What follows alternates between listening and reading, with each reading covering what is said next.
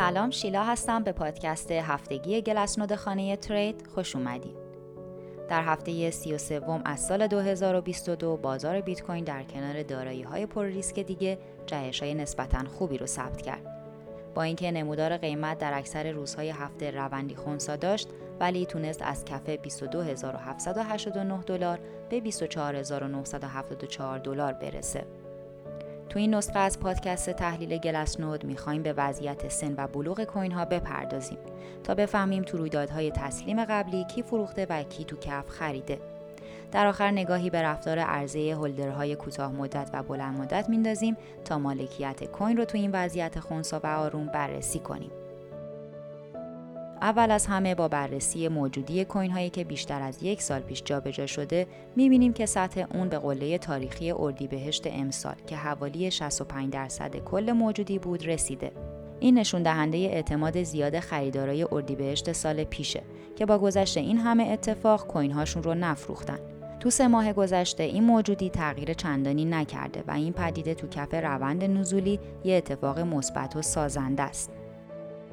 حالا اگه بخوایم کوین های 3 تا 6 ساله رو از امواج هولد جدا کنیم می‌تونیم رفتار خریدارهایی که تو چرخه 2020 تا 2022 خرید کردن و اولین تجربه روند نزولیشون بوده رو بررسی کنیم. تعداد کوین های 6 تا 12 ماهه بعد از رویداد مهاجرت بزرگ ماینرها که به خاطر ممنوع شدن ماینینگ تو چین اتفاق افتاد بیشتر شد و این یعنی هودلرها تصمیمی برای فروش نداشتند. از طرف دیگه باند سنی یک تا دو ساله هم بعد از ثبت قله تاریخی تو آبان پارسال عریض شده و این یعنی هودلرها تو شبکه حکم فرما هستند. برای بررسی ثروت دلاری این باندهای سنی از شاخصی به اسم امواج هولد کپ محقق شده استفاده میشه. این شاخص به همون نشون میده که ثروت دلاری گروه سنی 6 تا 12 ماهه و یک تا دو ساله رشدی 52 درصدی کرده و حالا 63 درصد از کپ محقق شده رو به خودش اختصاص داده. شاخص نسبت هدل محقق شده یا آر هولد هم با مقایسه کوین های یک هفته ای با یک تا دو ساله یه دیدگاه جالب بهمون میده. این شاخص الان توی روند نزولی قوی قرار گرفته و این یعنی ثروت دلاری در اختیار هدلرهای قدیمی و صبورتره. بعد از فروپاشی اکوسیستم لونا موجودی LTH ها توی روند کاهشی ملایم قرار گرفته و باعث شده توی این مدت حدود سه ماهه 150 هزار واحد از موجودی این گروه کم بشه. این رو هم بگم که برای یه رویداد تسلیم نیازی نیست که موجودی این گروه کاهش زیادی بکنه. چون وقتی ضعیفای این گروه خارج میشن کوین های دیگه از آستانه 155 روزه میگذرن و LTH میشن.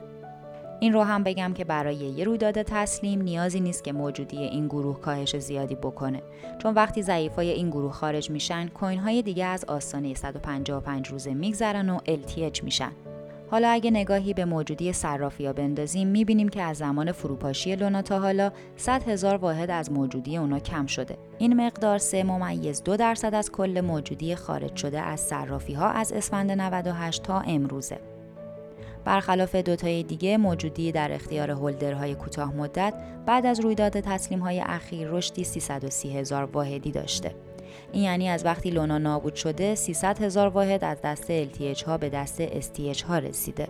به طور کلی انباشت شدید STH ها با قله های قیمت همراهه ولی با چند مورد استثنا مثل شروع و پایان روند نزولی سال 2015 جهش آپریل تا جولای 2019 رویداد تسلیم کرونایی مارس 2020 و ریزش خورداد امسال تو کفهای روند نزولی هم رخ داده این یعنی تعداد کوین زیادی تو کف روند نزولی فعلی به دست STH ها افتاده ولی این گروه مبنای هزینه کمی دارن و از نظر وضعیت مالی از بقیه هولدرها شرایط بهتری دارن.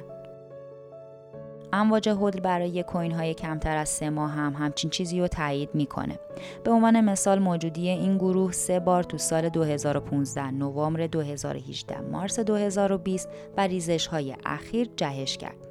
نکته جالب اینجاست که ثروت دلاری این کوین های جوان از اسفند 99 تا الان توی روند کاهشی قرار گرفته. بنابراین باید بگیم که بین ثروت دلاری و موجودی بیت کوین گروه هولدرهای جوان کمتر از سه ماه یه واگرایی رو به رشد هست. در ضمن دلیل این واگرایی هم اینه که با اینکه 300 هزار واحد بیت کوین به این گروه منتقل شده ولی ارزش محقق شده دلاری اون از 50 تا 60 هزار دلار به 20 هزار دلار و زیر اون کاهش یافته. با توجه به یافته هایی که تا حالا گفتیم به این نتیجه می رسیم که احتمالا تو چند ماه گذشته یه رویداد تسلیم تمام و کمال رو پشت سر گذاشتیم و جایش های آینده فقط به این بستگی داره که این استیش های تازه کوین خریده صبور باشن و دارایی هاشون رو نگه دارن. ممنونم که به این پادکست گوش کردین تا گلسنود بعدی خدا نگهدار.